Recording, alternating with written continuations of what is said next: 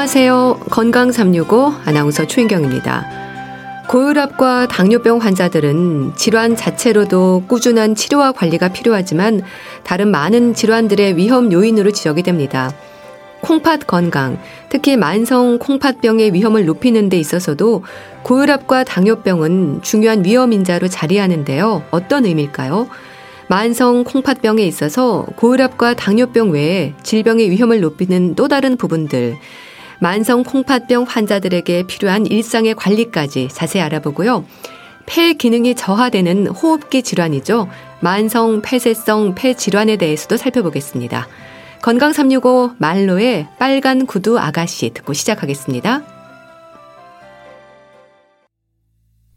콩팥에 이상이 생기는 질환이 만성 콩팥병입니다.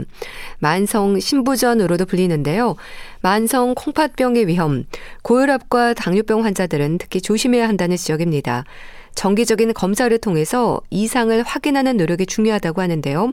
한양대학교 병원 신장내과 이창화 교수와 함께합니다. 교수님 안녕하세요. 예, 안녕하십니까. 한양대학교 네. 신장내과 이창합니다. 네, 반갑습니다, 교수님. 네, 어, 만성 콩팥병의 원인으로 고혈압과 당뇨병이 지적이 되는 건 맞는 얘기인가요? 네, 만성 콩팥병의 중요한 원인이 고혈압이 고혈압하고 당뇨고요.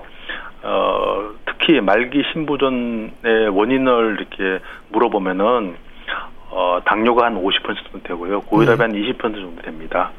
네. 근데 고혈압과 당뇨병은 너무 흔한 질환이잖아요. 만성 콩팥병의 위험도 그만큼 높아진다고 볼 수 있을까요? 예, 당뇨나 고혈압 환자가 모두가 콩팥병이 생기는 것은 아니지만 그래도 많은 분들이 특히 뭐 당뇨나 고혈압 환자가 많다 보니까 이런 분들 중에서 콩팥병이 생기고 또 결론적으로 말씀드리면은 말기 신부전이 되는 분들 중에서 70%가 이런 두 가지 질환 때문에 원인이 되고 있습니다. 그래서 굉장히 중요하게 이렇게 저희들은 취급하고 있습니다. 예. 네. 이 만성 콩팥병의 원인으로 이제 고혈압과 당뇨병 외에 또 다른 이유는 뭘까요? 예, 그 두 개가 70%를 차지하고 있고요. 네. 그다음에 흔히 얘기하는 뭐 사구체 신염, 네. 사구체 질환이죠.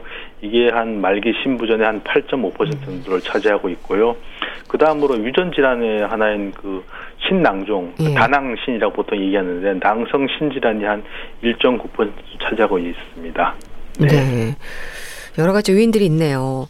그런데 교수님, 콩팥이 어디에 위치하고 있습니까? 옆구리나 등 쪽으로 부상을 당하면 콩팥이 손상이 될수 있다고 하던데 위치 때문인 거죠? 네, 그렇죠. 이 콩팥이 복강 안에 있는 게 아니고요. 등 쪽에 붙어 있습니다. 그 보통 복강 안에 있는 게 아니고 어, 후복막강이라고 얘기하거든요. 어, 뭐 쉽게 말씀드리면 등 쪽에서 갈비뼈에 이렇게 보면 끝 쪽에 한 반쯤 가려져 갖고 이렇게 그쪽에 위치하고 있고요. 보통 뭐 정상적인 체격이라면 한, 한 3cm만 들어가면 거기 피부에서 한, 한 2, 3cm만 들어가면 거기 콩팥이 있습니다. 음. 사고로 그 부분을 다치면은 이렇게 콩팥이 깨지는 경우가 있거든요. 네. 뭐 교통사고라든가 아니면 익스트림 스포츠를 하다가 다쳐서 오는 분들이 꽤 있습니다. 예. 네. 콩팥에 이상이 생기면 만성 콩팥병으로 진행이 된다고 하잖아요. 콩팥의 역할로 볼 때 어떤 부분에서 문제가 되는 건가요?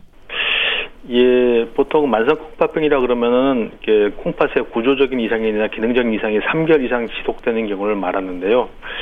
뭐 구조라 그러면은 뭐 신장의 정상적인 구조가 이렇게 방해가 이상이 생긴 경우를 예를 들 수 있겠고 예. 기능이라면은 뭐 노폐물을 제거하는 능력이 대표적인 것이 있었겠고 그다음에 콩팥에서 하는 뭐 산염기 뿐만 아니라 전해질 균형을 맞춰주는 능력이라든가 아니면 호르몬을 갖다 이렇게 만들어주는 능력들이 감소하는 경우를 얘기할 수 있습니다. 네. 네. 그럼 이렇게 만성 콩팥병이라는 이름이 있는 걸 보면 급성 콩팥병도 있다는 거죠? 네, 그렇죠. 그 반대편인데요. 보통 급성 콩팥병은 뭐 한 수시간에서 수일 사이에 신장 기능이 나빠진 걸 갖다 얘기하고 요새는 보통 급성 콩팥병이라고 이렇게 얘기를 합니다. 옛날에는 음. 급성 신부전이라고 보통 얘기했거든요. 음, 네. 네. 그럼 급성 콩팥병이 치료가 되지 않으면 만성 콩팥병으로 진행이 되는 건가요? 예, 뭐 급성 콩팥 손상의 원인이 원인에 따라서 또 그 정도에 따라서 틀리지만 예. 그래도 많은 분들은 회복이 되고요. 음. 일부에서 조금 후유증을 남기거나 또, 또 일부에서는 그냥 투석이 필요할 정도로 다 망가지는 분들도 있습니다. 예. 뭐 일부는 그러니까 만성 콩팥병으로도 넘어갈 수 있다는 말씀이지요. 네. 예. 그럼 교수님 만성 콩팥병으로 진단이 되는 기준은 어떻습니까?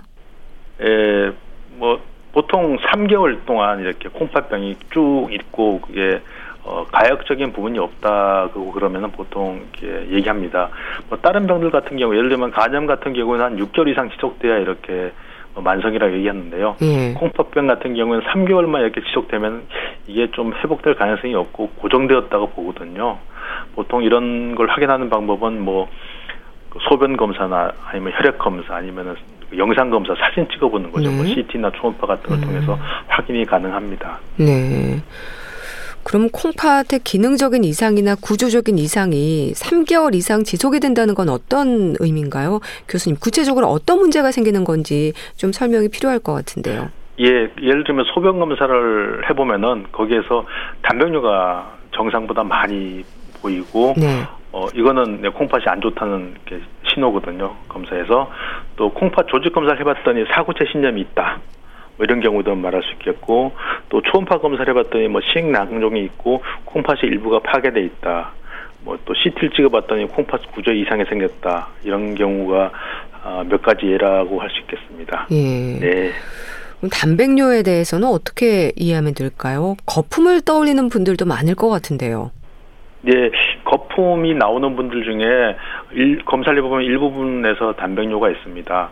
어, 이런 단백뇨가 있다는 거 소변에서 알부민과 같은 이런 단백질이 정상에서는 조금만 나오거든요. 예. 그러니까 정상보다도 더 많이 나오는 경우를 말하는데요. 이거는 그 사구체 쪽에 단백뇨가 특히 있는 경우에 특히 사구체 쪽에 그러니까 신장이죠 신장 쪽에서 이상이 생겨가지고 어, 나오지 말아야 될 것들이 뭐 과량으로 나오는 경우가 있습니다. 이런 음. 분들 같은 경우에는 뭐 대부분 신장에 문제가 있는 경우가 많지만 그래도 가끔씩은 예를 들면 뭐 열이 많이 난다든가 아니면 급성 질환이 있다든가 아니면 뭐 아주 굉장한 심한 뭐 스트레스 상태라든가 그러면 일시적으로 그 단백뇨가 나오는 건 경우도 있거든요. 그럴 경우는 문제가 안 되고요. 이 단백뇨도 그냥 일시적인 문제가 아니라 지속적으로 쭉 나오는 경우에 문제가 됩니다. 예. 네. 그럼 혈액 검사를 통해 또 알게 되는 콩팥 기능의 문제라고 하면 기능 저하를 말하는 거잖아요. 기능이 네. 떨어졌을 때 환자가 느끼는 증상도 있습니까? 네, 기능이 조금 떨어졌을 땐 사실 느끼는 분들이 거의 없고 저희들이 뭐 단계를 얘기하는데 1단계, 2단계, 3단계 정도에서는 그렇게 승장 증상을 많이 느끼 는 분들은 그렇게 많지 않습니다. 물론 원인에 따라 틀리지만요. 그래서 증상을 모르고 지내는 경우가 많고요. 네. 또 굳이 말씀드린다면 뭐 기운이 너무 없고 쉽게 피곤해지고 또 집중도 잘 안 되고 또 밤에 자꾸 소변을 보러 가고 입맛도 없고 또 얼굴도 푸석푸석해지고 예. 뭐 이런 것들 종이 생겼단 말이죠. 이런 것들이 콩팥병의 증상일 수가 있습니다. 예. 네. 그럼 검사를 통해서도 콩팥 이상을 확인할 수 있는 건가요? 네, 검사 간단한 검사를 통해 서 확인할 수 있습니다. 뭐 소변 검사하고 혈액 검사로 간단히 알 수 있고요. 예. 비용도 얼마 안 들고 동시에 뭐 혈압도 측정해 보면은 쉽게 콩팥병 여부를 확인할 수 있습니다. 네. 뭐 가끔씩은 필요에 따라서 영상 검사가 어, 필요할 수도 있습니다. 예. 네. 영상 검사라고 한다면 어떤 건가요? 뭐 제일 흔하게 하는 것이 뭐 CT 검사거나 음. 아니면 초음파 검사를 더 많이 합니다. 일반적으로. 네. 네. 일반적인 건강 검진으로도 확인이 되는 거죠? 네, 그럼요. 네. 교수님, 만성 콩팥병으로 진단이 되면 이제 치료로 이어져야 할 텐데요. 어떤 계획을 세우게 되나요? 이게 사실 만성 콩팥병이라는 게 콩팥에 이상이 있다는 거라서 대부분의 콩팥병을 다 이렇게 아우르는 게그 용어거든요. 예. 그러니까 뭐 사실 신장내과 오시는 분들 만성 콩팥병 이죠, 뭐 전부 대부분 다요. 네. 그래서 뭐 결론적으로 말씀드리면 그 원인에 따라서 그 다르지만 어쨌든 이 원인을 갖다가 그 완치시키고 이렇게 되돌릴 수 있다면 그게 가장 좋겠죠, 그렇죠? 예. 어, 이런 원인 질환을 갖다 완치시키는 것을 목표로 하는 경우도 있겠고요.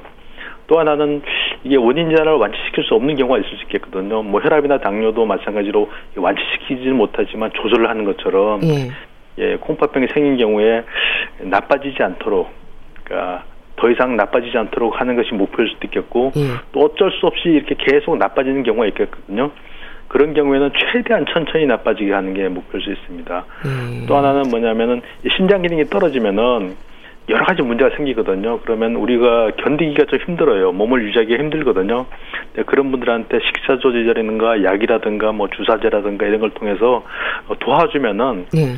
잘 지냅니다. 이런 걸 어, 뭐 지낸데 특별한 문제 없이 잘 지낼 수 있게 해주는 게 이렇게 치료 방법이라고 할 수 있습니다. 예. 예. 그럼 교수님 만성 콩팥병, 만성 신부전, 말기 신부전 이름에 대한 설명도 좀 해주시면 좋겠어요. 어떻게 이해하면 될까요?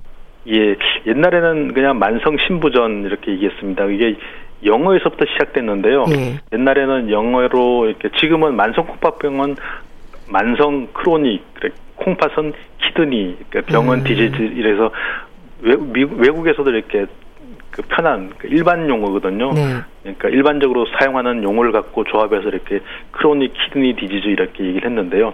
옛날에는 라틴어를 썼었어요. 뭐 chronic renal failure 이렇게 썼었거든요. 네. 근데 그걸 일반인이 알아듣기 쉽은 그러니까 만성 콩팥병이라는 영어로 이렇게 바꾸면서 우리도 이렇게, 이렇게 바꿨습니다. 옛날 말입니다. 말기 신부전, 음. 만성 신부전 이런 것들 음. 옛날 말이지만 에, 뭐 지금도 이렇게 막 혼용해서 쓰는 경우가 많습니다. 예. 네. 지금은 이렇게 만성 콩팥병이라 그러는 게 지금 지금 사용하는 용어이고요. 예. 네, 어떻게 보면은 그래도 좀, 어, 좀 정확한 표현이라고 이렇게 할 수가 있습니다. 네. 네. 이렇게 만성 콩팥병이 진행이 되면서 말기 신부전으로 될 때까지도 모르고 지내는 경우가 많다고 들었습니다. 증상이 없는 건가요? 예, 증상이 경미한 경우도 있지만 몇 달 전이나 뭐 지금이나 조금 조금 나빠지긴 했지만 거의 비슷하다 보니까 예. 잘 그러니까 본인이 이렇게 괜찮다고 이렇게 생각하고 그냥 지내는 경우도 꽤 있거든요. 음. 그런 부분들이 있고 또 어떤 분들은 좀 예민한 분들은 이렇게 아주 미세한 애매한 증상을 가지고도 뭐 병원에 오기도 하지만 예. 사실상 이렇게 그런 분들은 그렇게 많지 않은 것 같습니다. 예. 네. 그러니까 그런 증상들이 있어도 만성 콩팥병을 의심하는 분들이 많지는 않군요. 네, 그 증상만으로 병원을 찾는 경우는 뭐 그렇게 거의 거의 없, 없는 것 같습니다. 음. 대부분 요새 건강 검진을 많이 하시다 보니까 예. 건강 검진 아니면 뭐 다른 병으로 이렇게 검사를 하다가 어 신장이 이상했습니다. 그래서 이렇게 어, 오시는 분들이 대부분입니다. 예. 네. 그럼 만성 콩팥병에서 이제 투석이나 이식이 필요한 말기 신부전으로 진행이 되는 경우도 많은가요? 예, 그게 가장 문제죠. 이렇게 예. 뭐 결국에는 다 나빠지면은 만성 콩팥병이 이렇게 다 나빠져서 뭐 투석이나 이식이 필요한 상태가 됨을 갖다 이걸 되면 이걸 갖다가 말기 신부전이라고 저희들이 표현을 하거든요. 예. 이런 경우 어 제일 문제죠. 우리나라에 뭐 꽤 많습니다. 15만 명 이상이 이렇게 아. 치료를 받고 있고요. 예. 그 당뇨나 고혈압이 원인이 돼서 투석이나 이식을 하신 분들이 가장 많고요. 그 다음으로는 사구체 신염이나 아니면 뭐 다낭신 같은 것들이 원인이 돼서 이렇게 어, 투석이나 이식을 받는 분들이 있습니다. 네. 네. 그럼 만성 콩팥병의 치료는 어떤 부분이 가장 중요한 걸까요? 예, 이 병을 뭐 전체적인 온갖 병들을 다 아우르는 말이라서요. 예. 그래도 뭐 말씀드리면은 어 콩팥병이 콩팥이 나쁘면 일반적으로 이렇게 뭐 치료가 안 된다고 이렇게 알려진 경우가 많아요. 예. 그렇게 생각하고 아마 큰일 났다고 이렇게 얘기하는 분들이 좀 있거든요. 근데 사실 그렇지는 않고요. 콩팥병도 워낙 병 종류가 많다 보니까 이렇게 원인에 따라서 치료가 가능한 경우가 많아요. 되돌릴 수 있는 경우도 많고요. 또 어, 이미 나빠진 경우에는 더 이상 이렇게 진행을 안 하게 멈출 수 있는 경우도 많고요. 음. 어, 뭐 가장 흔한 원인인 당뇨나 고혈압이라도 잘 조절하면은 어, 잘 조절하면은 콩팥병이 이렇게 진행하는 걸 멈추거나 좀 늦출 수 있거든요. 네. 이런 부분이 중요하지 않을까 생각합니다. 네. 네. 그러니까 되도록 빨리 발견해서 진행을 늦추는 게 목적이겠네요. 네. 뭐 당뇨나 고혈압 때문에 나빠진 콩팥병의 경우라면 그런 경우가 많을 것 같습니다. 네. 네. 그럼 그러기 위해서는 지적해 주신 당뇨병과 고혈압에 대한 관리가 참 중요하겠습니다. 네. 당뇨병, 고혈압이 늘어나는 만큼 콩팥병도 늘어나고 있거든요. 지금도 콩팥병은 계속 늘어나고 있습니다. 만성 콩팥병, 특히 뭐 투석이 필요한 분들, 이식이 필요한 분들이 계속 늘어나고 있고요. 이런 당뇨, 고혈압을 잘 관리해야 이런 말기 신부전으로 가는 걸 갖다 어떻게든 확률을 낮출 수 있고 예. 또 어쩔 수 없이 가더라도 어, 늦게 천천히 갈 수 있도록 이렇게 해줍니다. 예. 네. 또 교수님 식습관도 강조가 되던데요. 줄여야 하던 영양소가 많던데요. 네. 영, 그게 이게 일반적으로 그러니까 신장병이 있으면 이건 먹지 말라 이렇게 얘기하면은 좀 아닌 경우가 많습니다. 예. 예를 들면은 뭐 신장이 조금 나쁜 경우에는 뭐 예를 들면은 과일이나 야채 이렇게 먹지 말라 그러거든요. 근데 마, 아, 마- 말라고 그러는데 그거는 적용하기 힘들어요. 네. 뭐 예를 들면은 신장이 많이 나쁜 경우에는 포타슘이 문제가 됩니다. 예. 칼륨이라고 보통 얘기하죠. 네. 이, 이 신장이 많이 나쁜 분들 경- 같은 경우에는 칼륨 농도가 올라가면은 심한 부정맥을 만들 수 있어요. 갑자기 뭐 심장 마비가 온다든가 이런 심한 부정맥을 만들 수 있기 때문에 칼륨이 올라가는 걸 극히 경계하거든요. 네. 그런 분들 같은 경우에는 과일이나 야채 이런 뭐 생나물 같은 칼륨이 많은 음식을 먹지 말라고 얘기하는데 예. 초기에는 이런 음식들이 오히려 도움이 될 수가 있어요. 아. 아, 그래서 뭐 얼마나 나빠졌냐 틀릴 수 있고 또 하나는 그 소금 같은 경우에는 이렇게 적게 먹는 게 좋아요. 예. 뭐 소금은 초기부터 꾸준히 이렇게 적게 먹는 게 좋은데 사실은 이렇게 우리나라 식사에서 이렇게 문제가 되는 게 이 국물이나 찌개 종류만 좀 적게 먹어도 되거든요. 네. 근데 뭐 반찬에서 그냥 소금을 다 제거하고 먹으면 식사를 못 해갖고 오히려 영양 상태가 안 좋아질 수가 있어요. 음. 그런 경우에 또 안 좋아질 수 있기 때문에 환자의 상태에 따라 맞춰주는 게 좋을 것 같고 신장이 얼마나 나빠졌냐에 따라서 이렇게 차이가 있을 것 같습니다. 음. 뭐 단백질 같은 경우에도 막 먹지 말라고 얘기를 하거든요. 그게 신장이 많이 나쁜 경우에는 요 단백질을 많이 먹으면 노폐물이 많이 남거든요. 예. 그리고 또 하나는 좀 그 단백질을 많이 먹으면 고기를 그 고기죠 고기를 많이 먹으면 소변으로 단백질이 많이 나오기 때문에 콩팥이 빨리 나빠진다 그래서 단백질을 제한하는데 예. 이렇게 또 그 어떤 사람들은 고기를 거의 안 먹는 분들이 있어요. 특히 한식을 하는 경우에는 그렇게 고기를 많이 먹는 게 아니거든요. 예. 근데 거기다 또 먹지 말라 그러면 진짜 안 먹어가지고 문제가 될 수 있는 경우가 있어서 이렇게 뭐 이거는 절대로 먹지 말라 이러기보다는 이렇게 그 단계 단계별로 아 이거는 조금 줄이면 좋겠습니다. 그리고 너무 줄인 경우에 또 오히려 좀 드세요 이렇게 얘기하는 경우도 있고요. 개별적으로 이렇게 상담하고 거기에 맞춰서 이렇게 어, 식사 조절을 하는 게 나을 것 같습니다. 예. 칼륨 얘기하셨는데 칼륨 예. 또 인내 섭취에 있어서도 식품으로 예를 들어 주신다면 어떻게 관리를 해야 하는 걸까요? 예, 칼륨이 많은 게 아, 아까도 말씀드렸다시피 과일이나 야채, 생나물 이런 것들이고요. 예. 가끔씩 이렇게 소금 대신에 소금을 먹지 말라니까 어 나트륨이 없는 소금을 먹는다 그러는데 거의 칼륨이거든요. 예. 어, 아. 그건 굉장히 위험합니다. 그건 네. 절대로 안 되고요. 어, 뭐 이런 것들, 칼륨 같은 경우 이런 것들이고, 인 같은 경우에는 제일 많은 게 고기예요. 네. 어, 고기, 그러니까 단백질 섭취하다 보면 거기서 이렇게 인이 이렇게 많이 나고, 네. 또 유제품 같은 거 많이 먹으면 이렇게 인이 많, 인을 많이 섭취할 수밖에 없는데요. 이런 것들이 나가는 주된 경로가 콩팥이거든요. 네. 근데 조금 나빠졌을 경우에는 웬만큼 조절되는데 아마 한 3단계 넘어가게 되면서 조금씩 조금씩 이렇게 이런 것들 배설하는 능력이 떨어지거든요. 예. 예, 그럴 경우에는 조금씩 조금씩 제한해 줘야 되고 어떤 경우에는 너무 제한해서 너무 떨어지는 경우도 있습니다. 예. 어, 검사를 해보고 또 그 사람의 식단을 분석해서 조정하는 것이 어, 적절할 것 같습니다. 예. 예. 또 정기 검진도 강조가 되던데요. 어떤 검사와 수치들에 신경을 써야 하는 건가요? 예, 일반적으로 뭐 콩팥병에 위험이 있는 분들이라 그러면은 그 혈압을 일단 재보고요. 예. 혈압이 올라가는지 보고 소변 검사에서 단백뇨가 있는지 확인해 보고 피 검사에서 뭐 크레아틴이라는 검사를 해보면은 그걸로 사고 제거를 갖다 이렇게 확인할 수 있거든요. 요 정도만 검사를 해봐도 대부분 콩팥병이 생기는 초기에 발견할 수 있을 것으로 생각됩니다. 예. 네. 교수님, 만성 콩팥병으로 고생하는 분들에게 진료실에서 어떤 말씀을 가장 많이 하세요? 아, 예.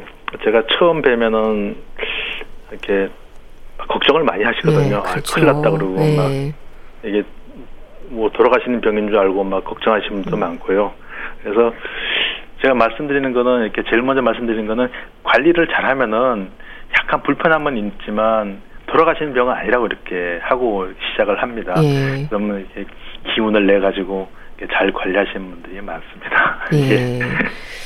만성 콩팥병 그 합병증으로 또 이중의 고통을 감당하는 분들에게 어떤 조언을 주실까요? 예. 그 합병증이 생기면은 콩팥병 때문에 합병증이 생기고 또 뭐 다양한 이렇게 예상하지 못한 일들이 어, 중간 중간 생깁니다. 예. 네. 네. 그런 문제가 생기면은 참지 마시고 예. 예. 아니면 또 무시하지 마시고 무시한 분들 꽤 있습니다. 네. 괜찮다고 네. 내가 다 알아 그러고 무시하고 네. 이렇게 그냥 지내시는 분이 있는데 이런 것들 잘 관리하면요 잘 지냅니다. 사실 대부분 관리할 수 있는 문제고 또 잘 관리되면은 클 불편 없이 남한테 신세 안 지고 본인이 다 이렇게 어, 스스로를 키워가면서 잘 지낼 수 있기 때문에 어, 이런 분들 갖다가 이런 이런 것들 갖다가 명심하시고 에, 문제가 생기면은 이렇게 빨리 관리를 해주는 게 중요하다고 그렇게 생각합니다. 네. 네. 말씀 잘 들었습니다. 오늘은 만성 콩팥병의 위험에 대해서 짚어봤는데요.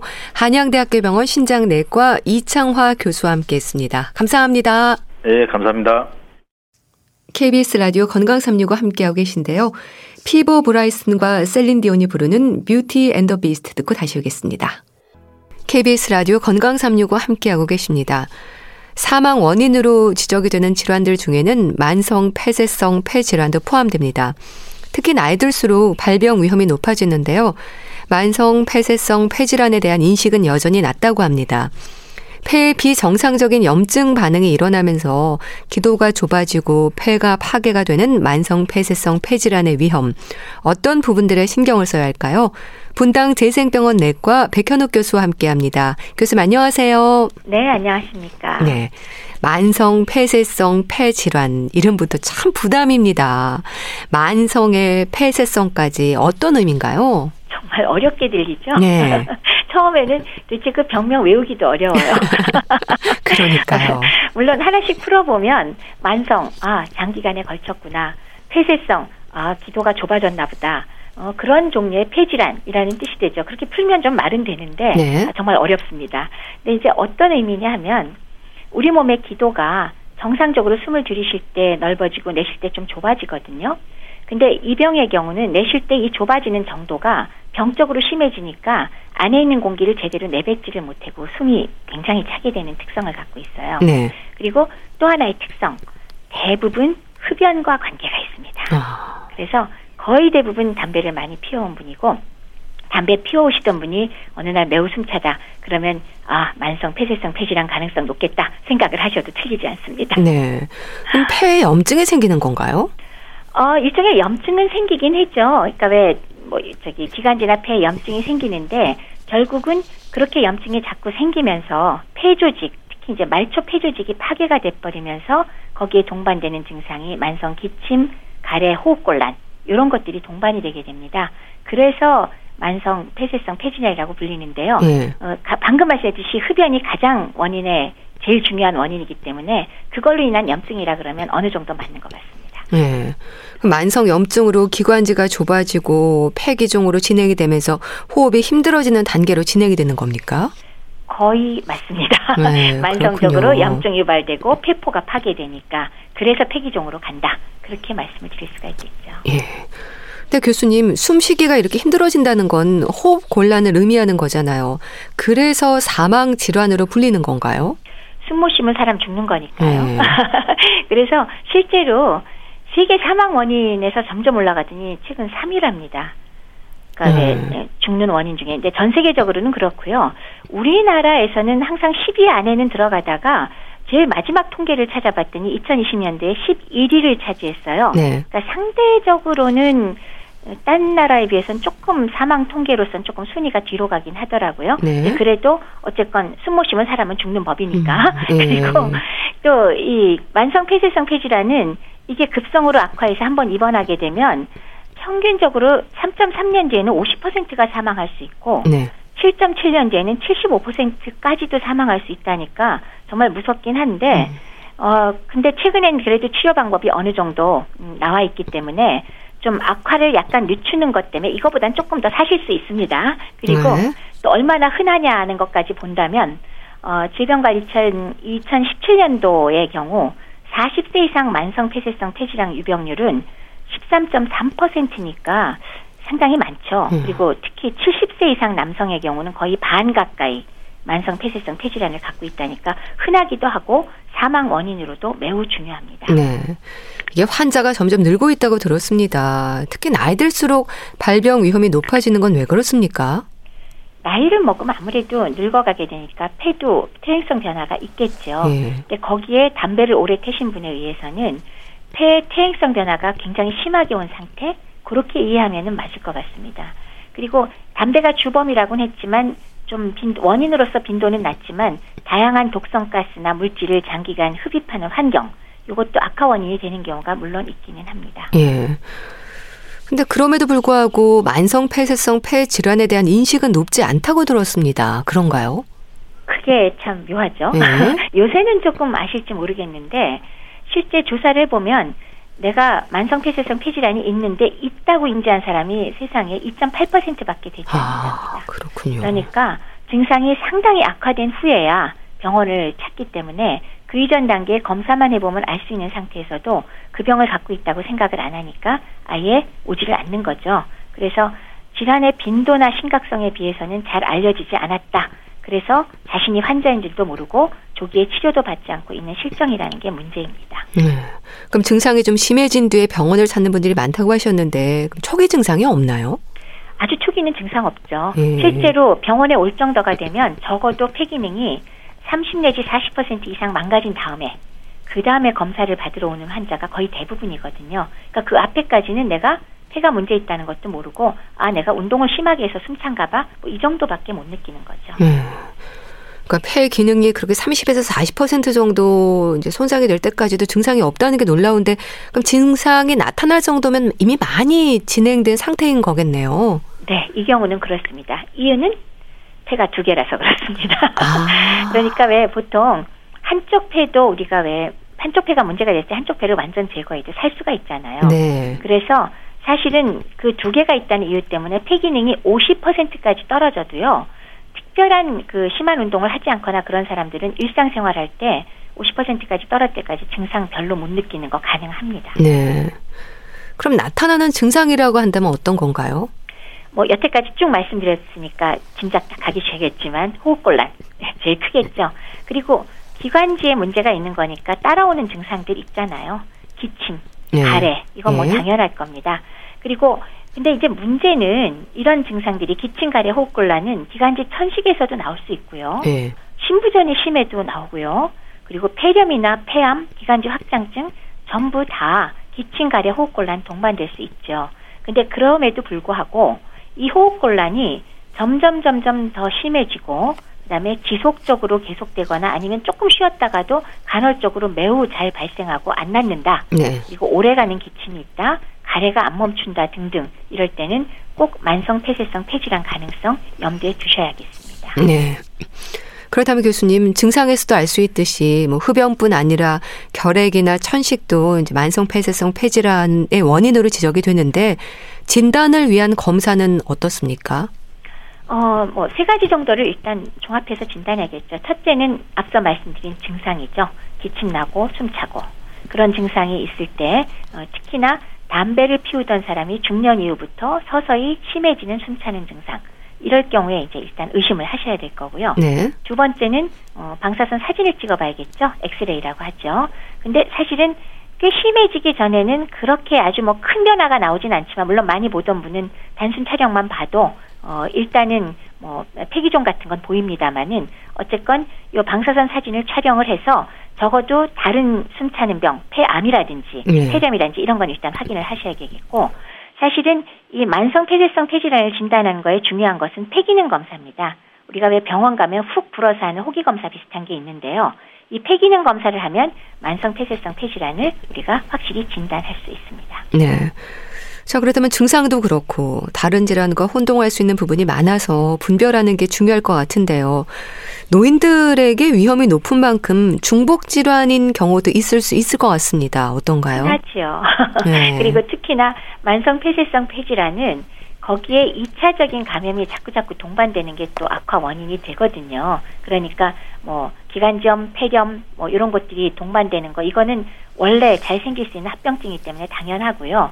거기에 더해서 연세가 높으신 만큼 결핵이나 뭐 폐렴이나 천식이나 혹은 폐암이나 이런 것들이 중복 질환인 경우는 절대로 드문 것이 아니니까 숨이 많이 찰 때 반드시 병원 들리셔서 네. 점검을 하셔서 어, 어, 폐쇄성 폐질환이 있는가 다른 질환이 동반됐는가 꼭 확인하실 필요가 있습니다. 네.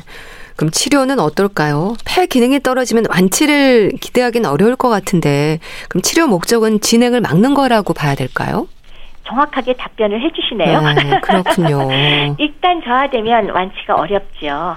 근데 이제 여러 연구에서 적극적으로 적절한 시기에 약물 치료를 해주면 일단 증상은 호전시킬 수 있고요. 그리고 폐기능도 어느 정도 호전시킬 수 있고 자꾸 자꾸 악화되는 걸 예방하니까 그나마 삶의 질을 좀 더 높일 수 있다라고 나와 있으니까 병원 치료를 차근하게 받으실 필요가 있겠습니다. 네.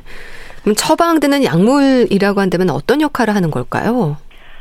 기본적으로는 숨을 좀 들차게 하는 게 목표가 네. 되겠죠. 그래서 크게는 이제 흡입제와 먹는 약 혹은 뭐 주사용 약 이런 것들로 나눠볼 수가 있는데 가장 처음 사용하는 거는 역시 적절한 흡입제를 사용합니다. 그래서 그 목표 중에 제일 중요한 거 증상을 신속하게 완화하는 것이 하나가 있고 또 하나는 지속적으로 사용해서 어, 그 증상이 앞으로 나빠질 것까지 예방하는 크게 두 가지 종류의 약이 있는데 네. 그거는 이제 호흡기내과에서 진단받고 적절하게 처방받아 쓰시면 되고요. 네. 흡입제만으로 해결이 안 된다.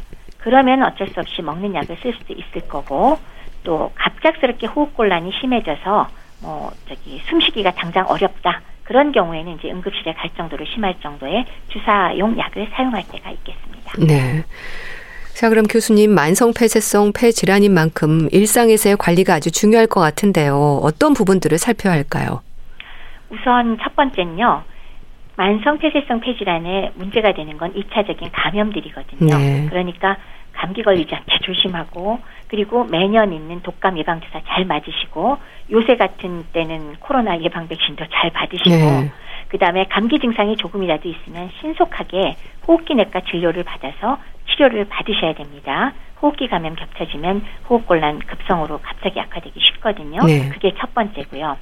두 번째는 규칙적인 신체 활동 꼭 계속해 주십시오.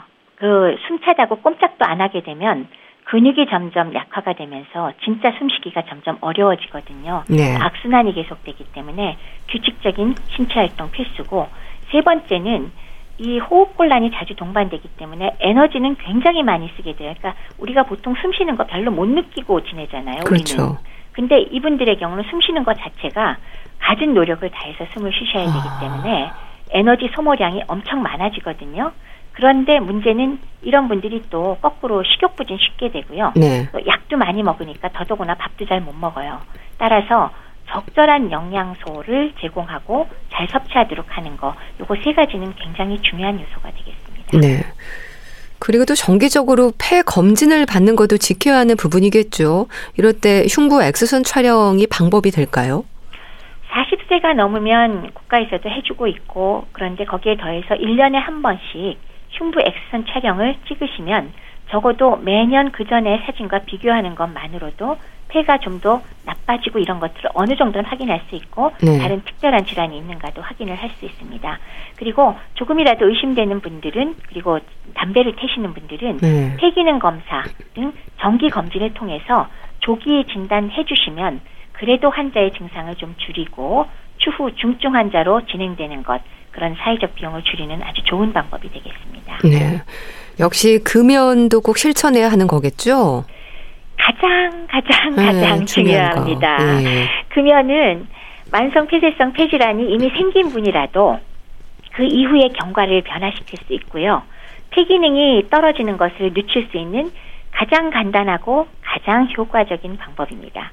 그리고 만약에 이 진, 질환의 진단을 받았는데도 아 나 피울 거야 그리고 담배 계속 피우신다 그러면 뭐 볼 거 없죠 급성 아, 악화가 자꾸 자꾸 발생해서 뭐 입원 자주 하고 빨리 돌아가시고 싶으시면 담배 네. 계속 피우시는 그런 일이 네. 그래서 담배 꼭 끊으세요. 네. 그러니까 참 만성 폐쇄성 폐질환에 대한 진단을 받고 치료 중임에도 근데 계속 흡연으로 증상을 악화시키는 분들도 있다고 들었습니다. 아무래도 이게 일종의 습관 같은 거니까요. 그리고 이제 또 의사들이란 의뢰의 담배 끊으라 그러더라 네. 라고 생각하는 그런 선입견 때문에 가볍게 말씀드리는 걸로는 안 통하는 것 같긴 하지만 제가 이 자리를 빌어서 한 번 더 말씀을 드릴게요. 담배 계속 태시면 어쨌건 바로 숨이 더 차서 입원할 가능성 높고 여러 가지 네. 합병증 생길 가능성 높고요. 그러면서 사망률 굉장히 높아지거든요. 네, 그렇게 숨 찬 것을 심하게 해도 내가 좋다. 근데 사실 숨 차다는 게 하루하루 한 시간, 시간, 시간, 일초 일초를 보내기가 얼마나 힘든가를 그렇죠. 좀 연상을 해보시고 금연만은 필수니까 만성 폐쇄성 폐질환의 그 진단을 받은 분들의 경우는 정말 꼭꼭 끊으십시오. 네. 잊지 마시고요. 네. 그러니까 흡연으로 인해서 급성으로 악화되는 경우도 있을 텐데 안타까운 사망 위험으로도 이어질 수 있다는 부분 기억을 좀 하셔야겠네요. 그럼요, 그럼요. 네. 교수님, 증상으로 나타나는 숨이 찬 호흡에 대한 부담이 크기 때문에 이런 분들은 운동에도 소극적일 수 있을 것 같은데요. 그럼에도 운동은 필요한 걸까요? 움직이지 않게 되면 내가 숨이 차고 힘드니까 뭐 가만히 앉아 있거나 누워만 있게 되기 사실 쉬워요. 근데 그렇게 되면 어떻게 되죠? 우리 몸에 숨 쉬는 근육들이 굉장히 많은 근육들이 이용이 되는데 그걸 포함해서 전신 그 운동 근육이 전부 다 위축이 돼 버리거든요. 네. 그러면서 실제로 갈비뼈 사이사이에 호흡과 연관된 근육들이 딱딱하게 굳어버리는 느낌의 상황이 됩니다. 네. 그러면 이게 폐를 갖다가 늘리는 역할을 더 못하게 되기 때문에 유연성이 사라져 버려서 숨 쉴 때 훨씬 어렵겠죠. 원래 이 근육들이 오히려 우리 숨 쉬는 걸 도와줘야 되는데 거꾸로 딱딱하게 굳어버린 것처럼 위축이 돼 있기 때문에 네. 오히려 숨쉬기 더 어려워지거든요. 그렇게 되기 때문에 운동을 평소부터 적절하게 맞춰서 늘려가면서 하면 이 근육들을 말하자면 이완시키고 제 역할을 하게 해줘요. 그래서 호흡곤란을 훨씬 완화시킬 수 있고 또 그래서 삶의 질이 향상되는 건 물론이거니와 또 이렇게 해서 일상생활이 가능하게 가령 내가 뭐 화장실을 간다거나 뭐 밥을 먹으러 나온다거나 이런 것들이 별로 불편하지 않으셔야 네. 그래야 우리가 삶의 질이 유지가 되잖아요. 네. 그리고 또 많이 문제가 돼서 숨쉬기 힘들고 저기 내가 움직이기 어려워지면 우울증, 불안증 역시 나올 수 있겠죠. 그러니까 삶의 질의 문제에서도 운동은 정말 필수가 됩니다. 네. 그리고 또 누워 있는 시간이 길어지면서 욕창 위험도 높다고 하던데 그렇습니까? 숨 차고 힘드니까 사실 움직이지 않고 가만히 있으면 욕창이란 거는 체중이 실리는 곳에 움직이지 않고 있으면 어디든 생길 수 있습니다. 음. 뭐 등이 무게가 그러니까 등에 많이 생기고 엉덩이 쪽 많이 생기고 꼬리뼈 쪽 많이 생기고 발뒤꿈치 많이 생기는 건 다 체중이 실리기 때문에 그렇습니다. 그래서 다시 한 번 더 강조요. 조금이라도 움직이셔야 됩니다. 음. 어쩔 수 없이 침대에 누워 있어도 좌우라도 뒤치적거리 뒤척거리기라도 하셔야지 욕창도 예방할 수 있고 그리고 숨쉬는 기능도 어, 늘어나니까 적절하게 꼭 움직이셔서 인지 기능도 유지하고 치매도 막고 욕창도 안 생기게 그렇게 하는 거 정말 필요하겠죠. 네. 기저귀 차고 욕창 생기고 폐혈증 생기는 거 원하지 아, 않으시잖아요. 그렇죠. 그러니까 음. 반드시 어떤 상황이 벌어지더라도 조금이라도 움직이십시오. 저는요 말씀드리다가 도저히 막 꼼짝도 안 하시는 분은 정 안 되면 손가락 끝이라도 움직이라고 말씀을 드려요. 그건 아. 의지의 문제라고 저는 생각하거든요. 네. 자, 그리고 또 교수님, 만성 폐쇄성 폐 질환으로 고생하는 환자들에게 영양 부족의 위험도 지적이 되는데 이건 왜 그렇습니까? 앞서 잠깐 말씀드렸듯이 정상인과 다르게 이런 질환자는 호흡곤란 자체가 숨 쉬는데 굉장히 많은 에너지를 소모하게 네. 됩니다. 네. 그래서 가만히 있어도 에너지가 엄청 소모가 되는데 문제는 이 질환 자체 그리고 약물 등에 의해서 밥을 잘 못 먹게 되고 입맛이 떨어져요. 그래서 예외 없이 경구 섭취량은 굉장히 줄어들기 때문에 소모량은 늘고 먹는 건 줄어서 영양 불량 상태가 되기가 쉽죠. 네. 그래서 이런 분들의 특성 중에 외모 자체가 암 환자 비슷한 전신 소모 증후군 있죠. 카케시아. 아. 그런 상태 비슷하게 가는 거 주변에서 아마 꽤 많이 보실 수 있을 거예요. 그래서 영양적인 측면을 잘 챙기는 것도 엄청나게 중요합니다. 네. 자, 영양적인 부분을 잘 챙기라고 하셨는데 그럼 어떻게 관리하고 챙겨야 하는 걸까요? 먹는 걸 갖고 제가 말씀을 드린다면 우선 많은 양을 먹기가 어려워요 이런 분들은 네. 그래서 음식을 고를 때 상대적으로 열량이 높고 염증 완화에 도움이 될 수 있는 항산화제가 충분한 식품을 선택하라. 이러니까 참 막연하죠. 네. 어떤 게 있을까요? 우선은요. 사실은 탄수화물은 여러 가지 의미로 적게 드셔야 되는데 첫 번째는 탄수화물이 많을 때 그게 이산화탄소를 더 많이 생성시켜서 이 폐쇄성 폐질환 있는 분들 예후가 안 좋습니다. 탄수화물의 열량은 또 그람당 4칼로리인데 똑같이 열량을 내는 것 치곤 지방이 좀 그람당 칼로리가 9칼로리로 높잖아요. 네. 그래서 이런 분들의 경우는 조금은 지방 함량을 저희가 높여드려요.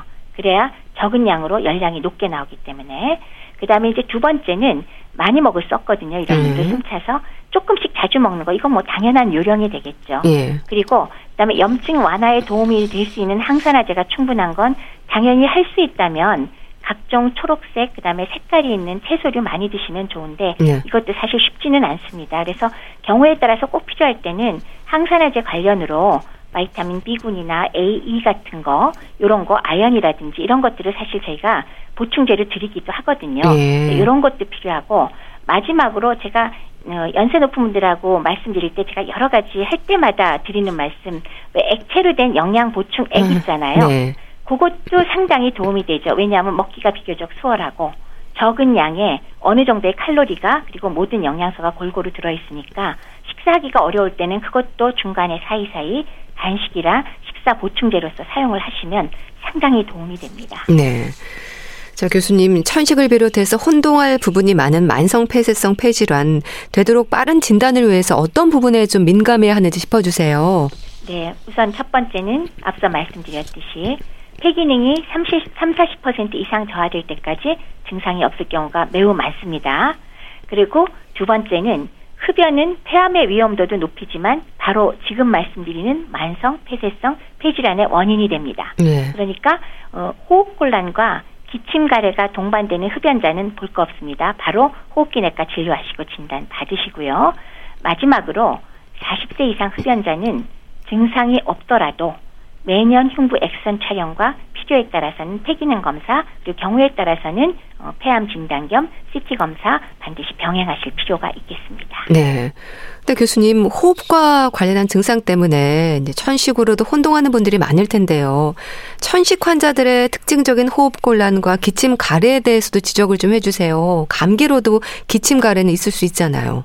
그렇죠. 감기의 경우 기침 가래는 뭐 평소에 건강한 분이 갑자기 나타나는 거고 비교적 빠른 시일 내에 스스로 좋아지는 걸로 크게 문제는 없을 때가 많죠. 보통 일주일 정도면 해결이 되잖아요. 네.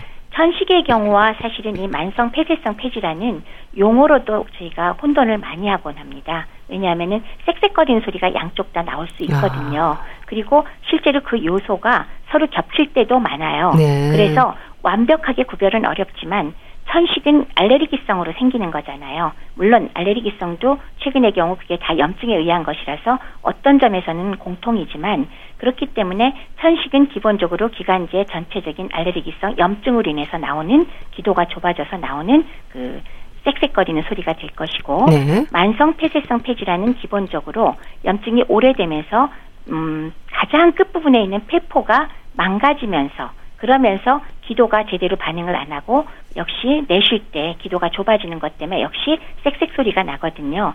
그래서 기본적으로는 단순히 호흡의 양상이나 이것만 갖고 100% 구별은 어렵고 네. 또 만성 폐쇄성 폐질환이 있더라도 천식과 겹치는 경우가 많습니다. 네. 그렇기 때문에 완벽하게 증상만 갖고 천식과 폐쇄성 폐질환을 구별하기는 어렵고요. 실제로 저도 환자분들이 스스로 나 해소 천식이요라고 표현하는 거 많이 보거든요. 네. 그래서 저도 이제 사실은 적절하게 타협을 합니다. 네. 이거의 이 병의 원래 이름은 만성 폐쇄성 폐질환인데 외우기 어려우시죠? 네. 그러면 보통 어른들이 해소 천식이라고 하는 병이 바로 이것을 의미합니다라고 네. 말씀을 드리고요. 정확한 천식은 요거는 별도의 카테고리지만 겹칠 수 있다라고 말씀을 드리죠. 네, 알겠습니다. 자, 오늘은 만성 폐쇄성 폐질환의 위험에 대해서 짚어봤는데요. 분당 재생병원 내과 백현욱 교수와 함께 했습니다. 말씀 감사합니다. 네, 감사합니다. 이문세의 알 수 없는 인생 보내드리면서 인사드릴게요. 건강365 아나운서 추인경이었습니다. 고맙습니다.